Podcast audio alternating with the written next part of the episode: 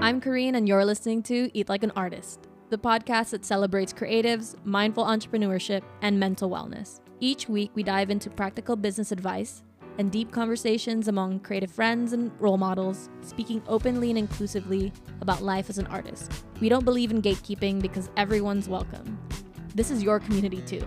Let's find the balance within creative entrepreneurship with all the love for the art and none of the burnout and self doubt.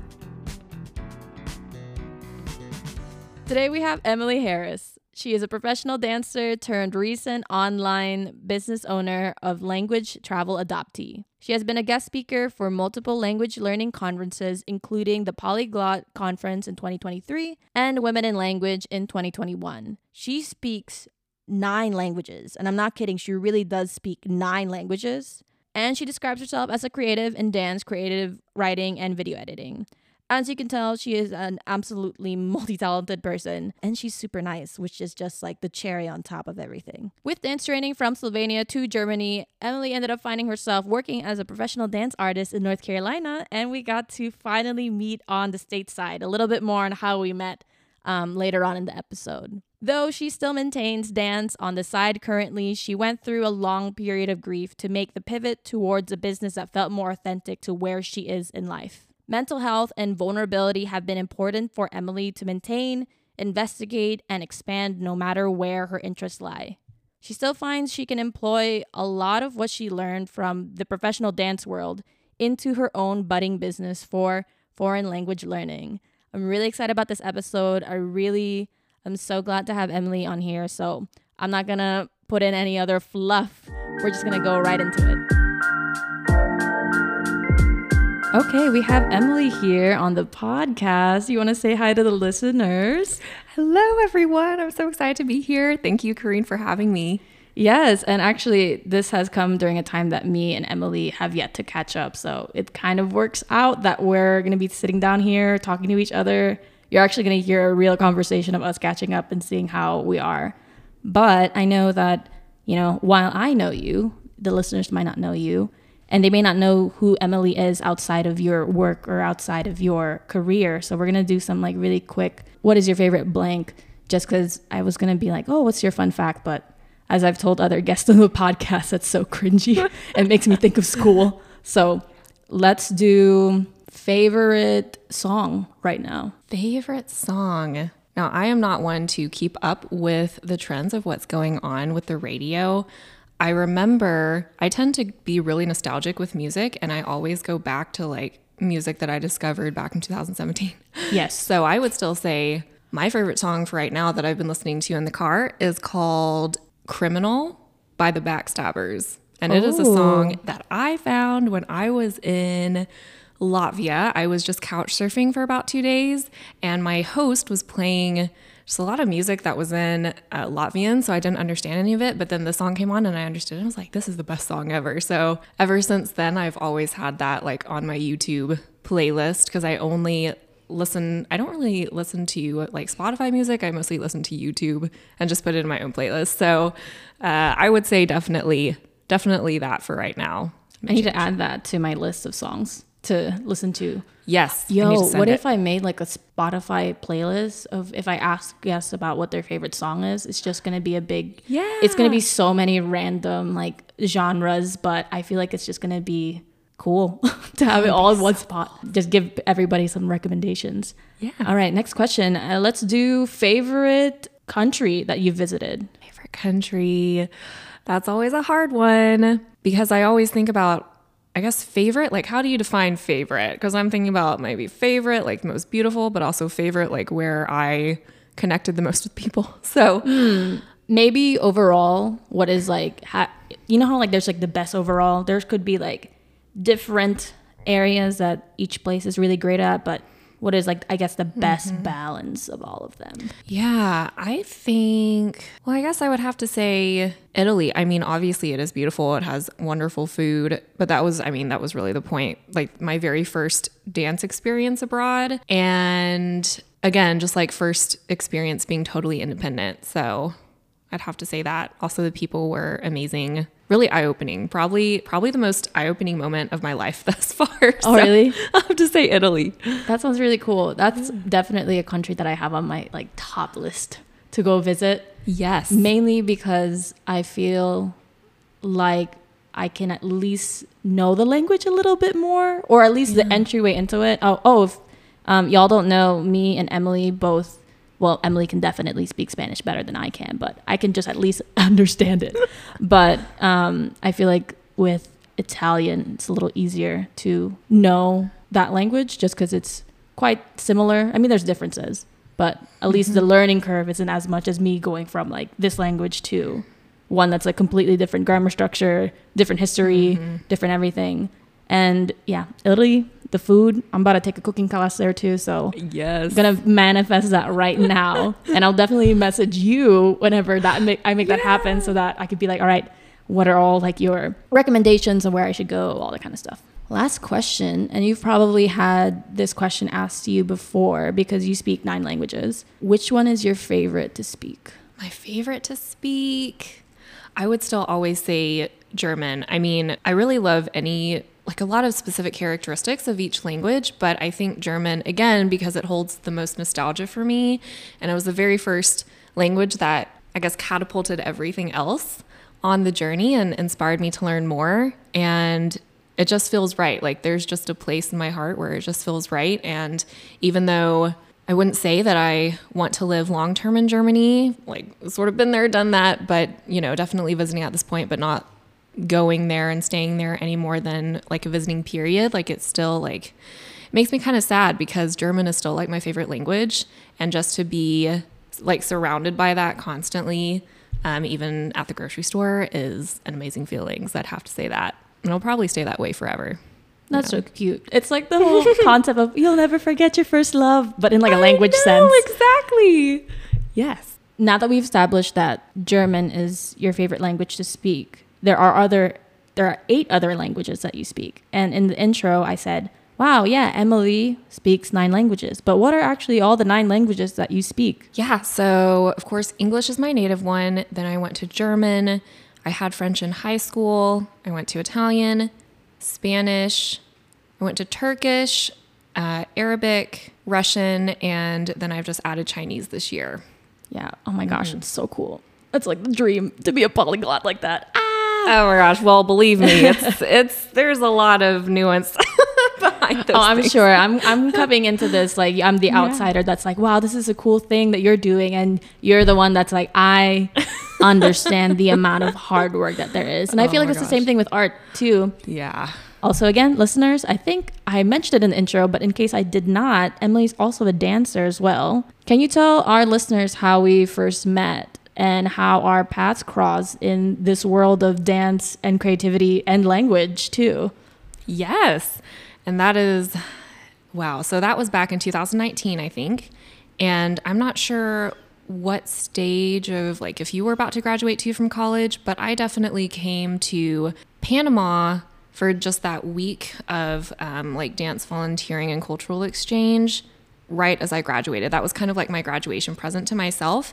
And we went through movement exchange, which has been around, I can't even remember when they originally established it, but it was like probably in the early 2000s and it's been around for a really long time. I think we were the we had the 10 year showcase. So I think it was 10 years. Yeah, I remember Yeah. our exchange was the one where we participated in that 10 year showcase. It was like a huge thing, Mm-hmm. which I guess it worked out for whenever we went. I didn't even know it was going to be a 10 year thing, but I was like, okay, cool. Exactly. Yeah. Yeah. So definitely right. Um, and then, yeah, we were there for about a week and we had the showcase where we also danced a piece, but we also had a whole like opener where we were assigned with another dancer on the program or just like on our program trip to choreograph a little bit for the kids as we went around to different i think like three orphanages um, that the movement exchange program gave dance classes to and then they could show um, everything that they had learned and really have again a cultural exchange right? Because they were all panamanian but we were coming in um, as americans. And i think that was always what drew me like outside of myself. Like it was both the languages and then also the dance. And again like movement exchange is perfect for doing both. So that's why i was really drawn to it. But i think like I mean, there were points where we would just kind of wander away from the group or whenever we had free time. Like, I think Dallas was there too. Yeah. And like, I remember us going, and I still have a picture of that really big, like, amazing bowl of seafood and noodles. Oh, that, that we was found. I still think about that to this day. I'm like, my mouth is watering. Yeah. like, oh gosh, that was probably the best seafood I've ever had. I think that was one of the best parts of the trip too, was that we got to go there because of the whole mission, but then we also got to connect with a lot of the people that are there. I can't remember exactly all the different places that we were at, but I know that we were all like scattered a lot around the US. Like mm-hmm. everyone from different places. And it's really funny how you and I met there at Panama. And then, mm-hmm. you know, years later, we were like, hey, we're in the same city now. Let's meet stateside. Like, I still think it's like really wild because you, as a person in like your face, I still like think Panama. And so mm-hmm. whenever I see you here, I'm like, this is weird. This is different. I'm like, your face is connected to Panama when I'm like over there, but you're here. But I think that was always such a nice, such a nice time. I still kind of like look back at videos and pictures and I'm like, oh man, I wish I could do it again. Yeah. And I remember I think we really connected when you like took out your camera and you were like, "Hey, does anyone want to take pictures with me?" Oh my gosh, And. I still love those pictures. like, Oh, that was- my best one. You you use one, don't you use? Yeah, for um your oh just actually a profile picture. yeah your profile picture, and I also remember seeing it on your new. Would you say like new language learning business? How would you kind of categorize? Yeah, what I right mean, now. oh, it's it's in the stages of becoming a business. I mean, it is something that I just committed to like three months ago, and I didn't even say the word business until like one and a half months ago. so it's still in the very early stages, but I know it's something that I feel is just like more authentic at this point in my life for me, and just it just feels right. I love that you're starting to categorize it as a business because interestingly enough, I feel like whenever we do these creative pursuits, especially in the entrepreneurship side of it, it's like I don't want to call myself like for example full time because I'm not doing XYZ or like there's a certain point we have to meet. For the longest time for me, I didn't consider myself a full-time photographer until maybe a couple months ago, even though in reality I was working a full-time income since like more than a year ago. But there was a part of me that thought, "Oh, because I have a part-time job and I have like another job on top of it, I'm not a full-time photographer." But I am working this full-time and I am putting in a lot of time in this and I am running it like a business, so it makes sense to categorize it as so. So I'm really glad that you got like that confidence to refer it as that. Was there anything that happened in particular that got you to be like, yes, I'm actually running a creative business? Yeah, I think, well, first of all, I mean, you were really inspiring because, I mean, I've been following your journey ever since we met in Panama. I'm like, she's just so cool. And I just love her Instagram, like back in 2019. And then I just kept following you and following you. I also love your movement when you dance. Like, I remember when we were doing that very last uh, sort of like our presentation dance just for the participants in the program. And I was like, wow, I like, she's one of my favorite movers in this group. Like, I love it. Oh my gosh. Um, so I, I still remember when you, I don't know, you were you were initiating part of the group, like moving over to like the front of the stage at the very end. I was like, yep, she she should be first. She she needs to have the spotlight. I love it. Um, so yeah, so you were really inspiring, and then I think just meeting with, especially with creative entrepreneurs, but especially like language business online entrepreneurs. I did a talk at a conference and it was my very first one. I had to pre record it because I was way too nervous to actually give it live. I think after we had stopped, you know, I think it, it was over like four or five days for the conference. And then I never really knew about the group, probably because I didn't network at all. Like, I didn't know that it was so valuable to network with people after you speak at a conference, but I just totally ghosted everyone. And then I started to, I reactivated my Instagram about four months ago. Because back then I was like, I had nothing to do with social media. And then I just like plunged like headfirst in um, into just all the social media world. And then I started to reconnect with some of the people that remembered me from my talk back in 2021. And then they were like, oh, we actually have a group. It's called um, Women in Language was the conference, but it was called Women in Language, uh, like entrepreneur group. And they had invited me to it because I was like, yeah, like I want to build more of a presence and I want to really take YouTube seriously and like build an email list and a business like behind that. And um, well, I didn't say the word business, but I was like, I want to build more behind that. And so one of the people who had been following my YouTube channel, he was the one that introduced me to that group. And after I finally went into the group, there was a little bit of imposter syndrome because I was like, uh, why, why am I in this group? but it was really eye opening because there I, I, just saw i mean there was still a lot of doubt but there was also like a lot of support and um, there are definitely a few who stand out to me in the group who really give like real feedback and are really open about their experiences with online business with creative businesses like really doing your own thing and just being scared and having doubts. Um, and so that really opened my eyes to oh like i mean they're just like me. Like they don't they don't seem like it because they already have their website up. They already have like all of their digital courses out but they're just like me. Like um, just just who they are. And so that definitely pushed me forward and I was like I was finally like on the second meeting I was like yeah this this is a business I haven't gotten registered yet but I, I really want to this year at some point um, just for the LLC and uh, see where it goes from there hey and I, I know you're gonna make mm-hmm. it probably by the time this comes out, maybe you're already doing the steps towards the LLC. And mm-hmm. like I said, well, technically, even though you may not be LLC, it's still sole proprietor. I'm pretty sure. Actually, I'm not a I'm not an accountant a lawyer. Please do not take any of my what I yeah. just said as something that is yes, this is written law. Corine understands. No, I don't. I don't understand stuff. I quite honestly, you and I, we will find the people that will know mm-hmm. the LLC and all the legal stuff. We will focus on our creative stuff and our marketing and sales and things like that.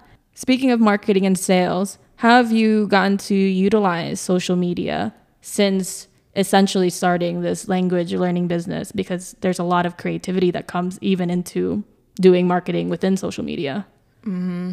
And I am still learning as I go. Of course, I feel like even as when I was like really into dance, I was like, I feel like this whole audition process that I was used to doing as a dancer, I was like, yeah, I have to like constantly prove myself and like be here and like always show up and everything. And now it's just like, well, you have the whole sea in front of you to put out whatever you want. No one has to tell you anything. You don't have to show up for an audition. Like people, people will organically follow you. And so, and just going from literally zero to 100. I mean, I, I didn't even know how to post a story like four months ago. So just, but I knew that it's so important to eventually like, you know, get more visibility and then you know grow your audience from there. Like i i took a few i love amy Porter, porterfield for like all of her business related stuff and marketing. Like i definitely started with her because i really didn't know where else to start. It's just i guess i mean i had my youtube channel. I started it back in 2020 and then I took like a year long break. But I at least had a little bit of more experience being on camera. And editing, like just basic editing, just for a video. So I was like, I got to figure this out for real. so, um, you know, and also just, I guess, like marketing in a sense of it being directly like this is what I'm offering versus like it being a little bit more subtle, like bringing in something that has to do with whatever you're offering and then you mention it at the end so it's just very natural progression of mm-hmm. where where people would go. So, I'm still figuring all of it out, but I'm I'm very proud of myself for for now. Like I, I remember I, I actually wasn't doing mentally very well mm-hmm. back if you had asked me this even a month ago, which is so crazy that it's already May, but even a month ago, I mean, I barely ate anything because I was so hyper focused. Like I I was like, we're we're too late to turn back now. Like I need to schedule this one other thing. And like, I mean, some some of the stuff that we were already talking about whenever we caught up a few months ago. And I was really asking you about your process and how you came to be where you are and doing everything full time and really what you love to do. And you were talking about like actual rest and mindfulness and I I still have the notes from that, but when you're actually in it and you're figuring all of it out and of course there are like different components to like a language business compared to a photography business right so i was like i just have to get everything figured out like i need to batch all this content and there was really no rest even though that i mean i'm very big on mindfulness and authenticity, vulnerability. Um, and I encourage rest from language learning. But now it's like, well, you gotta I'm- apply that to yourself. Yeah. It's hard. It's so hard, especially with like this very new venture that I feel like there's so much at stake, you know? so it's like, Do you ever feel like you're running out of time? I don't know if you feel like that. That's how I felt when I first started my business for some reason. I was super obsessed. I was doing, I don't know why, 40 hours of work a night if I could. Mm. and I was thinking, oh my gosh, I need to do this now. And I was acting as if I was going to perish tomorrow. Mm-hmm. So, did you ever feel like as you were starting to build this, that you were just go, go, go, go, go, go, go, that you almost forgot, hey, I have values in terms of being mindful and in terms of mm-hmm. being, hey, I need to rest. Yeah. I think, yeah, I definitely felt like that like a month before. And I think in my body, right, as a dancer, I finally knew my physical limits as well as my mental limits. But my physical limits and my physical exhaustion, like that was the main thing that I looked for to kind of like rest. And I, I even knew like the point where I shouldn't go past in order to rest and like not burn out and stuff. So I recognized it through my body and I was just used to that. And now that again, you know, I'm still doing my own thing creatively, but now it's like all mental. And I think what I am really glad that I did was I took my very first international trip after the pandemic like locked us all down. And that was to Iceland where I didn't have service. Like I had to rely on Wi-Fi and otherwise I just didn't have anything. And so that's why I was killing myself over batching like at least like two and a half worth, two and a half months worth of content because I was like, I, I have to get this done so I can relax. And then once the trip finally got there and I was at the airport, I was like, oh my gosh, I don't want to relax, but then I know I need to. And so mm. so I'm glad that I was finally I forced myself into an environment where I couldn't look at my phone. Like I may have gotten like a whenever I was at the Airbnb, like I would get a notification to just like post something through Adobe Adobe Express and that was it. But after that, like I just shut everything down. And then it was so much easier to just be in the moment again. And after two and a half months of like continuously educating myself, like continuously going through all of these business trainings and batching everything, I was like, oh, this is what life is supposed to feel like. Like this is what I have wanting. This is what I'm working towards building a business towards when I really wanted to further my dance career. This is what I was building towards like freedom to do what I loved. And I can't forget that while I'm in the moment. So I came back, even though it's still a little bit hard, like I, I'm better for these past two and a half weeks we'll see how we how we do. But for these past two and a half weeks like i have set a timer for myself. I have said i will make a checklist like a sort of a to-do list for tomorrow so that i'm not stressing myself out because again the work feels like you're just going and going. But if i know exactly what i need to do in order to stay on track for tomorrow then i can finally put my work away at like six and then like make time a little bit more for language learning make time to like just fry my brain with like I, I love watching like all of that true crime stuff on YouTube. Oh my gosh, So- me too. I was just listening Yeah. to a, an episode before we met up for this podcast. So Exactly. Like I love it. And sometimes you just need to do that for your brain. So so yeah, I found a place where for at least for right now, you know, I can say this this is my limit. This is my personal limit. And I if I go past it, like it's not gonna be good. I cannot let I mean, it's almost half the year, right? So I was like, I was like, I can't live like the rest of 2023 like I was living like February, March, and April of it. So And uh, yeah, it's super important to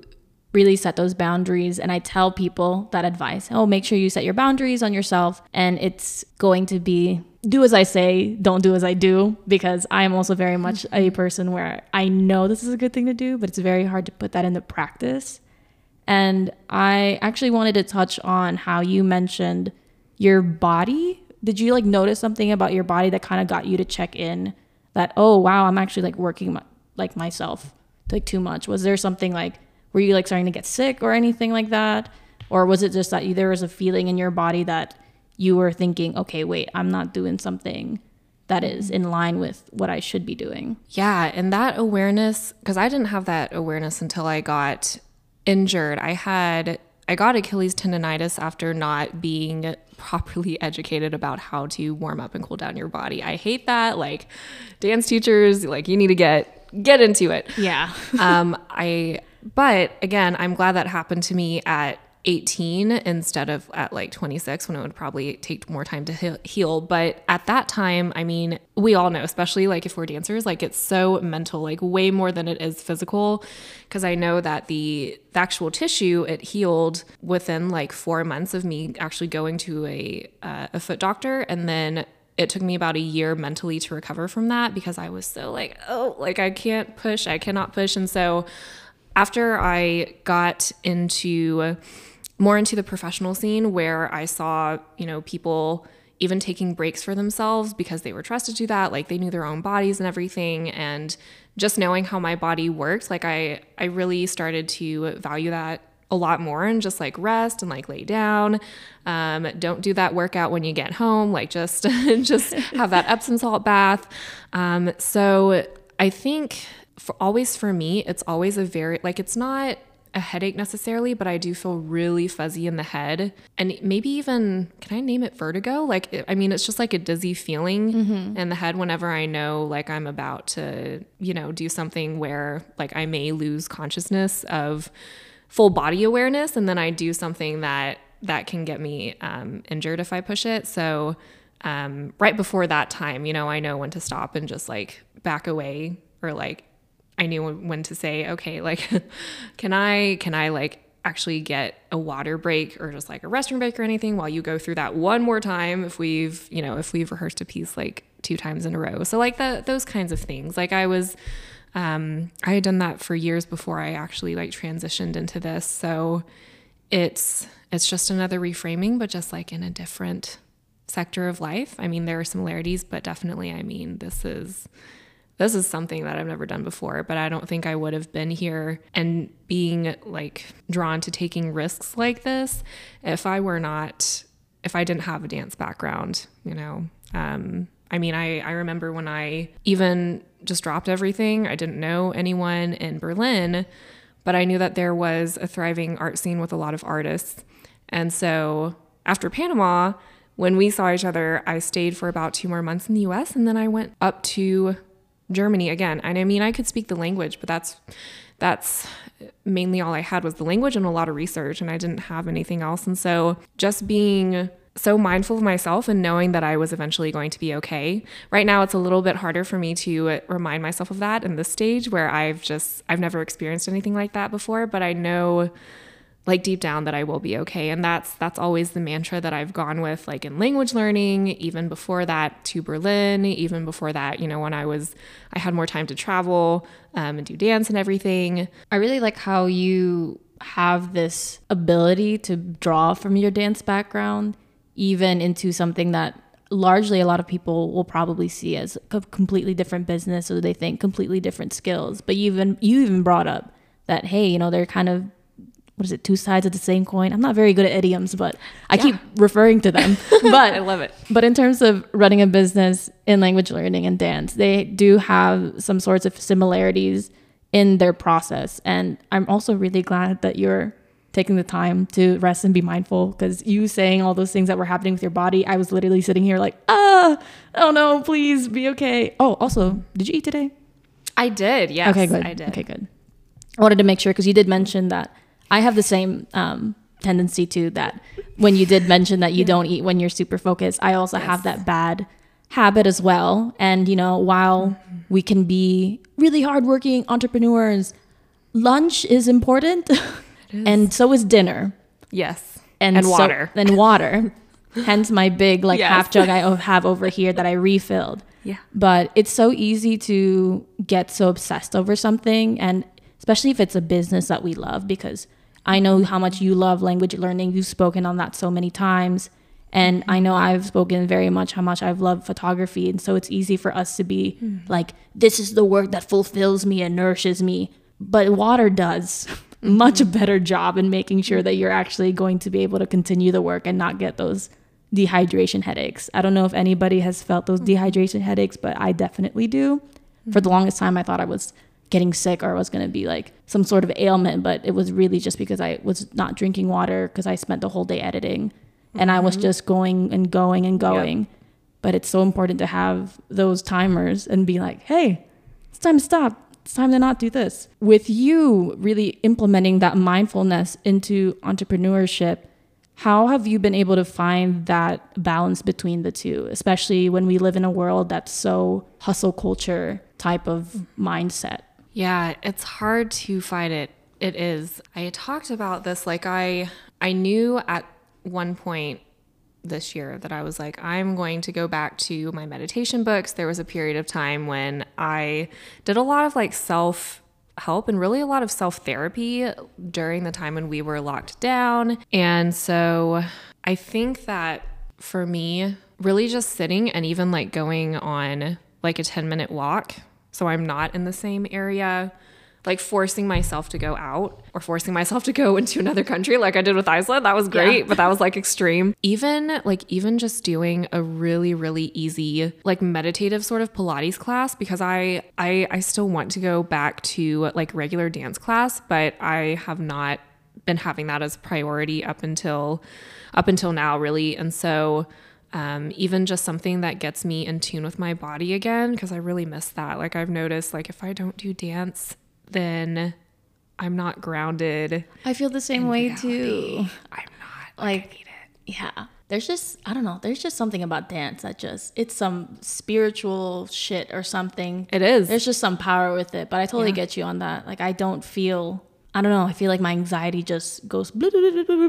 But if I'm actually yeah. like dancing, even if it's like I'm at my house and I'm just playing some music, mm-hmm it's so amazing how much better you feel after it too. And you were talking about like, you know, after a whole day of editing, it's like, well, it's like 8 a.m. or 8 p.m. I was like 8 a.m. You were up all night. oh gosh. I mean, I, I wouldn't put it past my, you know, myself that I was a month ago trying to do that. Um, but yeah, it's just, it's something that really makes me cherish the passing of each second and I have never found anything else in my life that can do that for me. So even though I I went through a really big grief period that lasted about a year and I'm still kind of sad about it. Like I I just knew that I didn't feel the same on stage performing and I was like there's something wrong. Like I this is what us dancers live for. I mean, this is not going to be you know, you can't sell it like a CD. You only have your your videos that you can look back on. But even then, I mean, it's the feeling that you have in your body and just,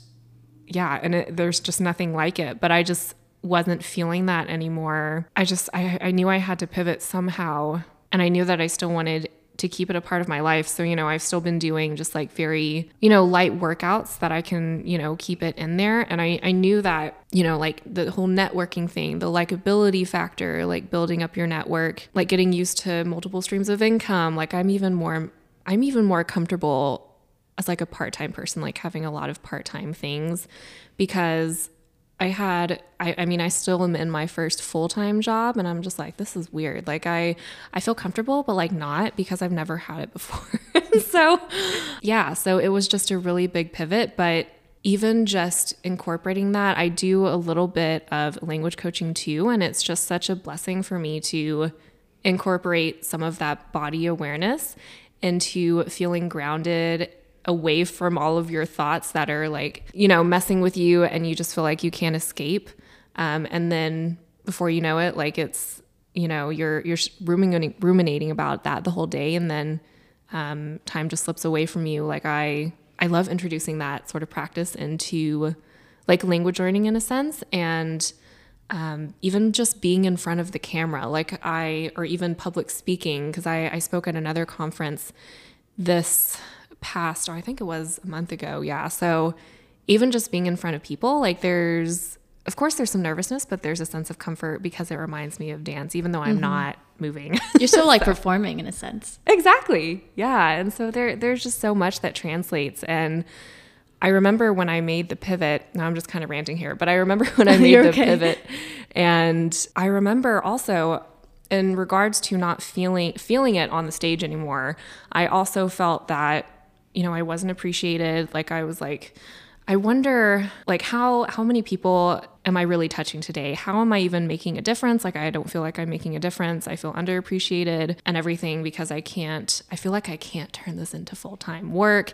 I feel like I'm always going to be stuck at this tax bracket. Maybe that's what I deserve. Like and just all of these really like damaging mentality sorts of thoughts that you know really put you in a box and it puts others in a box and I was just like, I just, I know I need to make a pivot, but I know that dance will help me do it, even though it's not like the main factor that is in the forefront, you know, of everything. Like it's very in the back, but it's something that I just I want to bring and like translate into another part of my life and hopefully maybe when I feel like it, like I I will go back a little bit more doing a little bit more than just, you know, really really small like maintaining workouts for that kind of stuff. Yeah, I don't know where I was going through that, but Hey, no, I thought I was I was feeling it because yeah. I feel like I'm also in the same area with dance where I'm in the grieving process of it too. I think it's so interesting how our lives have crossed and we're in this very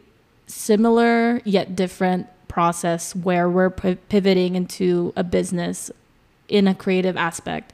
You with language learning and then me with photography, but we came from a background of dance, but we're also still grieving that disconnection from pursuing that as a career. And it's always been something that's been hard for me to I guess, verbalize. So with you, I know you said you were ranting, but I was mm-hmm. like literally like, yes, this is how I feel about it. I am grieving about this. Even though you're not participating in dance in the same facet as you did before when you had it as a career. Do you still call yourself a dancer? I do. Yeah. I mean, it was it was weird even just being on the podcast too because I was like artist like I I'm still an artist and everything like that even though I mean we have all of these labels and with those labels come like different expectations that we built in our heads that society built around us so I was like you know what it's all subjective anyways so I'm just going to just be on the podcast and literally just be like, this is my story. Like, this is how I came to it. We all have different stories. I'm really big about that in language learning, um, not just, you know, what you see surface value there's so much behind us around like what labels there are that we, you know, that we use in order to explain something really quickly, I guess, you know, but and I'm glad I'm glad that you resonated with me so highly on that because it's a really it's a really I, mean when i was going through it i didn't even really know how to verbalize it either i just knew that there was a great sadness but i was just like i am so discontent with what i'm doing and i don't know why i mean i'm definitely i'm definitely still an artist and there are many ways to translate that in our lives. I feel that discontent that you're describing when it came to pursuing dance as a career, at least for me, whenever I was in that stage, I realized in my grieving process that dance was just meant to be something that I love to do, not something that I needed to earn money from. Mm-hmm. And I think that's where we were able to pull the lessons from our dance background into our new business pursuits and really understand the lessons that it gave us in moving with intentionality, moving in a sense that we are always purposeful in mm-hmm. everything and resting. Dancing is always also about just as much the movement as it is about the pauses. And I feel like we've been able to put those there after we kind of came to the realization that, hey, while some people pursuing as a career, super dope. I have wonderful friends who are doing amazing things as dancers, as careers. But I think I got to remember too, they're different people than I am. And you may also like attest to this too, that when you actually went through that journey, you were able to look within yourself because you had built those skills of mindfulness to be like, yeah, this isn't right for me. Let me pivot. And you had that courage to also pivot. With that, how would you advise people that are listening to this podcast to practice that mindfulness when it comes to either pursuing a creative outlet or even having to do something that you're doing, like you're pivoting and doing a huge transition process that comes with mm. a lot of just mental exercising and a lot of mental conflict. How does one actually get through that? I mean, we always have this tendency to want to like push those feelings aside, like really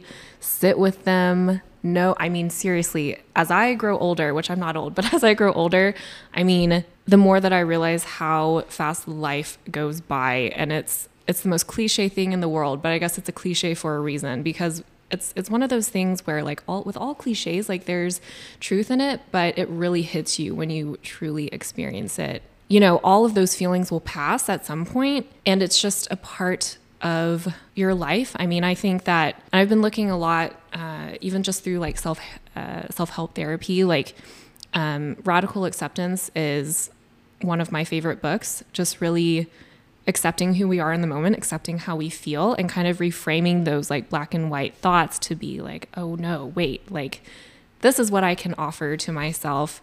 And it's not as black as, and white as we think. It's not as black and white as, you know, other people want us to believe, maybe. So, really just befriending those kinds of really uncomfortable and sometimes even painful feelings. I mean, they are all a part of life, radical acceptance. I mean, they're there are times when life will be really hard and it's just part of the process and you have to go through it. You have to go through all of those growth and expansion periods and it is bringing bringing you somewhere where you are more you know the more authentic you i think is meant to be.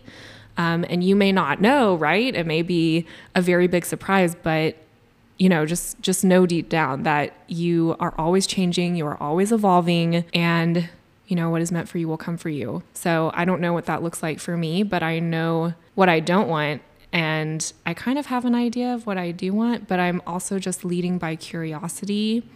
And of course, I'm in a privileged place to say that, right?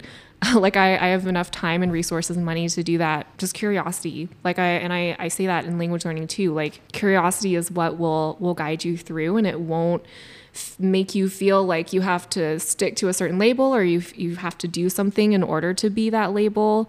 Like just be curious and turn every single statement that you say to yourself like into a question.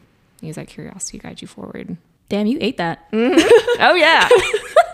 I don't know what to say. Damn.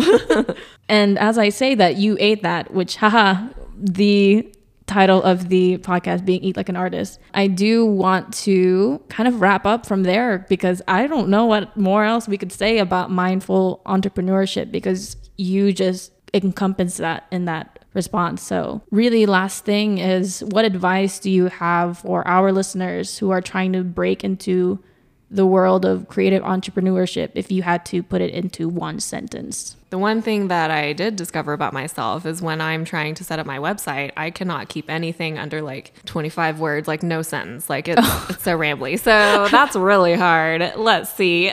Let curiosity and authenticity be your guide because I think as creative entrepreneurship and the fact that I really do think like and I, am really hoping for the future that this like starving artist stereotype, like, oh, like save the passion and your skills that you get from your passion just for fun. Like, I mean, there are, there are always ways to monetize that, and I think we're just going to keep on getting more opportunities to monetize what we love. Not that you have to, and not that everything that you love has to be monetized, but if you do, like, if that's one of your life values, then that's calling you. Then like really listen to your gut and lead with your own authenticity, and that's going to look different for everyone else. But in just the sea of like information and people like being online and everything, I mean, that's that's the number one tip that I've gotten from a lot of what I've I've read about.